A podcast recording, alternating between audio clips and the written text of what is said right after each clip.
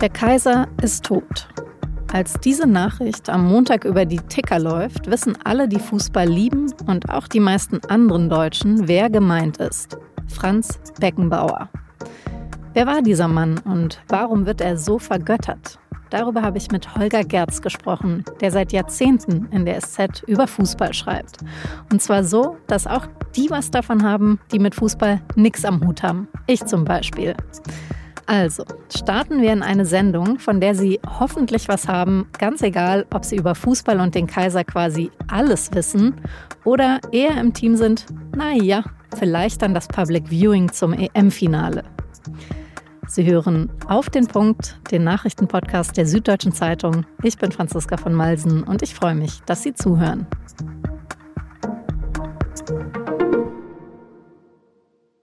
Franz Anton Beckenbauer, der war ein echtes Glückskind. Das fängt schon damit an, dass er 1945 nicht im Krieg geboren wird, sondern ein paar Wochen nach Kriegsende. Und zwar als Sohn eines Postmitarbeiters aus dem Münchner Viertel Obergiesing. Das ist allein schon deshalb interessant, weil Beckenbauer damit qua Wohnort eigentlich bei einem anderen Fußballverein hätte landen müssen, beim TSV 1860 München. Aber Pech für 60, der Franz kickt sich vom Bolzplatz in Giesing zum anderen großen Verein der Stadt, zum FC Bayern. Und von dort bricht er dann auf zu den Sternen. Franz Beckenbauer ist ganz vorn dabei, vielleicht sogar der Hauptgrund, dass der deutsche Fußball Weltniveau erreicht. 1974 wird Beckenbauer Weltmeister als Spieler und 1990 dann als Trainer. Bis heute hat das kein anderer Deutscher geschafft.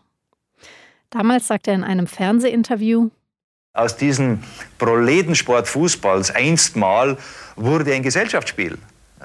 Und in diese Zeit bin ich hineingeboren und habe versucht, mein Bestes zu geben. Und dabei dieses unverschämte Glück zu haben, ähm, vielleicht mit dem Ball besser umgehen zu können als, als die anderen. Und an der Stelle, da schmunzelt Beckenbauer dann verschmitzt. Er war eben auch immer ein Meister im sympathischen Understatement. Anfang der Nullerjahre holt er dann als Fußballfunktionär die WM 2006 nach Deutschland, das berühmte Sommermärchen. Sein Leben ist also eine echte Heldengeschichte. Bis, ja, bis herauskommt, dass es bei der Sommermärchen-WM vielleicht doch nicht ganz so heldenhaft zugegangen ist, wie alle glauben wollten. Was von Franz Beckenbauer bleibt für den deutschen Fußball und darüber hinaus, darüber habe ich mit Holger Gerz gesprochen. Holger Franz Beckenbauer war ja eine deutsche Legende und sein Leben auch eine ziemlich deutsche Geschichte. Aber du schreibst in deinem Nachruf ja auch, Beckenbauer war der Deutsche, den es eigentlich nicht gibt. Was meinst du denn damit?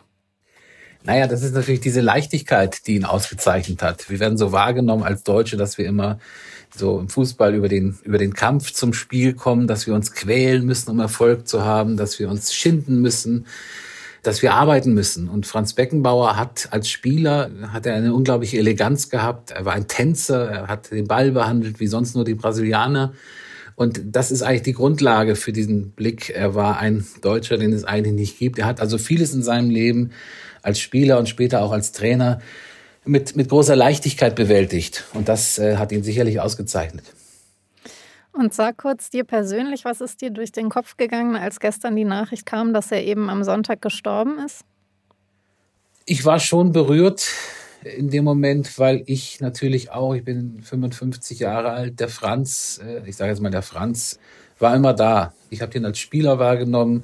Ich komme ja aus dem Norden, von daher habe ich es etwas kritisch gesehen. Er ist ja Bayer und ich bin Werder Bremen-Fan, von daher konnte ich mit ihm nicht so viel anfangen, aber er war natürlich trotzdem ein überragender Spieler damals. Dann war er Trainer, Weltmeister 1990 und er hat mich natürlich auch als Journalist lange begleitet und von daher war es schon so, dass ich gemerkt habe, da endet jetzt auch eine Zeit. Und das ist, glaube ich, so, wenn man es überträgt, Reaktion damals gewesen von vielen Leuten, als Queen Elizabeth gestorben ist ist auch jemand, der ständig da war, der eigentlich immer eine Konstante war. Und wenn der dann auf einmal nicht mehr da ist, dann ist das was Besonderes. Also man hat sich ja schon ein bisschen darauf eingestellt. Man wusste, er ist sehr krank. Es ging ihm wirklich sehr schlecht in den letzten Jahren.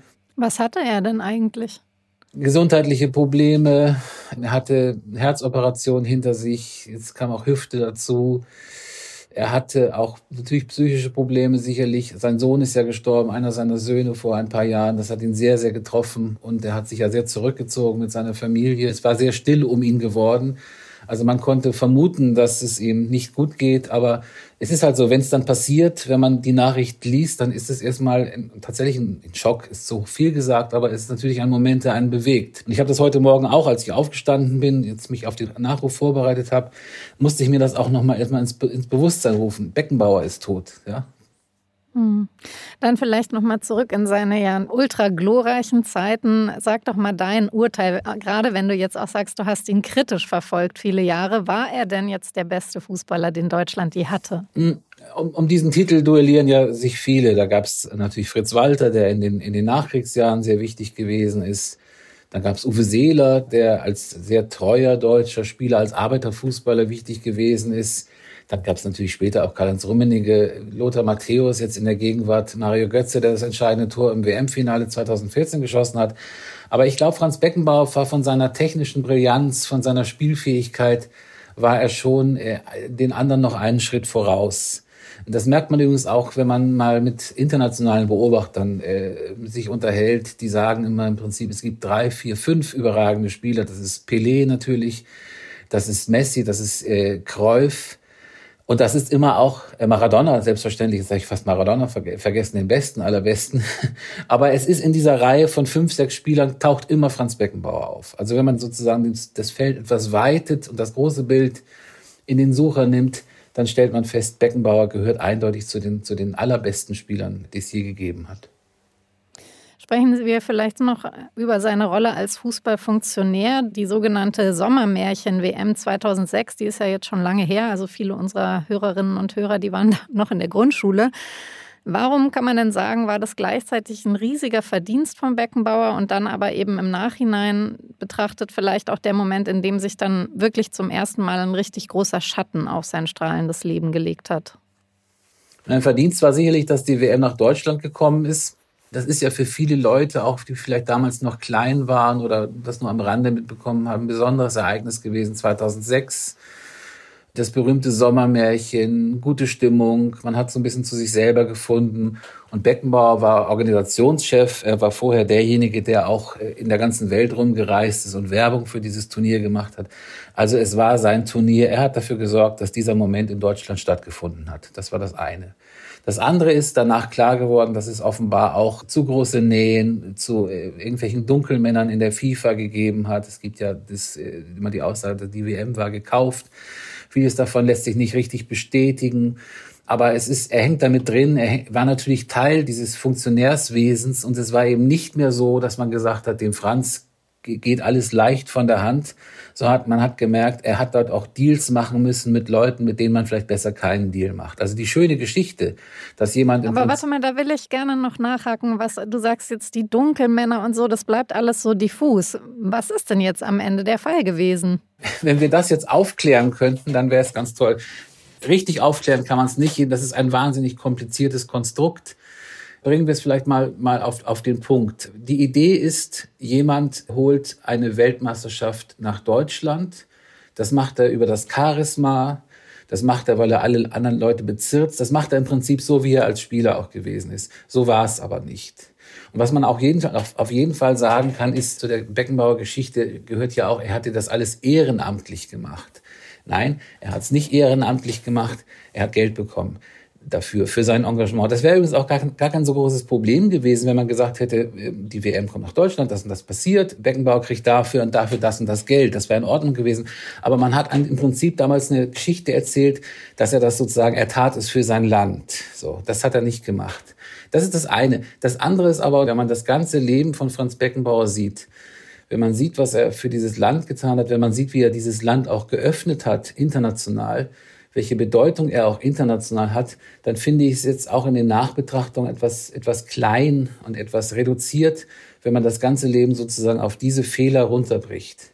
Wolfgang Schäuble hat neulich in einer sehr schönen Dokumentation im Fernsehen gesagt, mein Gott, jeder Mensch macht halt auch Fehler. Das ist bei Franz Beckenbauer sicherlich auch so gewesen bei der WM 2006, übrigens auch bei der Art, in der man das dann verkauft hat, seine Rolle. Aber es ist eben auch nur ein Teil und ist auch nur ein kleiner Teil eines Lebens, das doch wesentlich mehr umfasst. Jetzt hast du die Antwort auf meine letzte Frage schon vorweggenommen. Da wollte ich dich eben nämlich fragen, jetzt du als Fußballreporter, was würdest du ihm wünschen, dem Kaiser, mit welchem Vermächtnis er den Deutschen in Erinnerung bleibt? Aber das hast du ja jetzt gerade schon gesagt. Nochmal, ich hätte mir gewünscht, hm, die letzten Jahre von Franz Beckenbauer waren schon ziemlich heftig. Wenn man sich überlegt, da ist eine Person, die ist immer in der Öffentlichkeit, die spielt auch mit der Öffentlichkeit, die redet gerne, die kommuniziert gerne und er hat sich am Ende wirklich sehr zurückgezogen in sein Privates. Er war auch sehr verbittert, das muss man sagen. Ich hätte mir gewünscht, auch in den letzten Jahren schon, dass es irgendwie mal eine Gelegenheit gegeben hätte, dass er doch noch mal mit der Öffentlichkeit sich versöhnt, dass es irgendwie jemanden gibt, der ihn da, der in die Richtung bringt. Aber am Ende war es dann tatsächlich ein bisschen so wie bei Helmut Kohl und seinen, und seinen Spendern, dass jemand, der eine ganz, ganz wichtige Bedeutung hat in der deutschen Geschichte, am Ende so verblasst.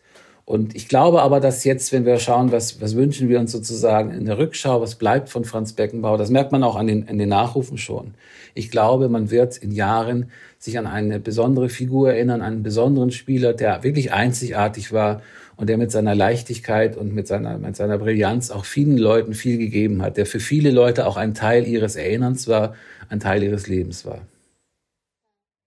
Holger, vielen Dank, dass du mir als Fußballanalphabetin den Franz so sympathisch näher gebracht hast. Sehr gerne.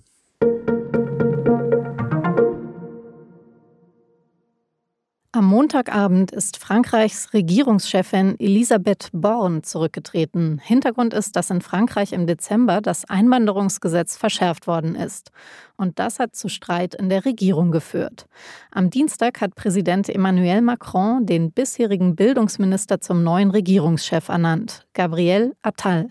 Er ist mit 34 der jüngste Premier, den Frankreich in der jüngeren Geschichte hatte und der erste, der offen schwul ist. Vorher war er Bildungsminister und hat sich zum Beispiel dafür eingesetzt, dass muslimische Mädchen an den Schulen keine Abaya mehr tragen sollen. Als nächstes wird Attal ein neues Kabinett bilden. Macron erhofft sich von Attal und dem neuen Kabinett einen Befreiungsschlag. Seine zweite Amtszeit verläuft nämlich bislang eher schwierig, weil er auf Stimmen aus der Opposition angewiesen ist. Noch eine Meldung aus der Wirtschaft. Galeria Kaufhof Karstadt ist am Dienstag offiziell in die Insolvenz gegangen. Das Unternehmen ist also pleite. Die Warenhauskette beschäftigt momentan insgesamt etwa 12.000 Vollzeitbeschäftigte und betreibt noch etwa 90 Filialen in Deutschland. Wie meine Kollegen exklusiv erfahren haben, ist jetzt wohl davon auszugehen, dass 20 Filialen schließen könnten. Damit sind mehrere hundert Arbeitsplätze in Gefahr.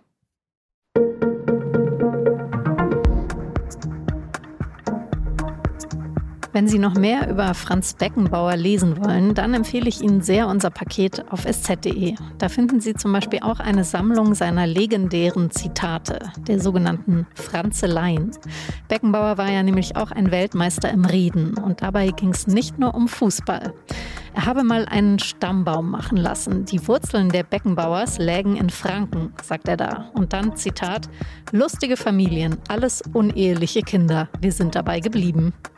Das war auf den Punkt mit der Kaisersendung. Redaktionsschluss war 16 Uhr, produzierte diese Sendung Jakob Arnoux. Vielen Dank dafür und Ihnen vielen Dank fürs Zuhören und bis morgen.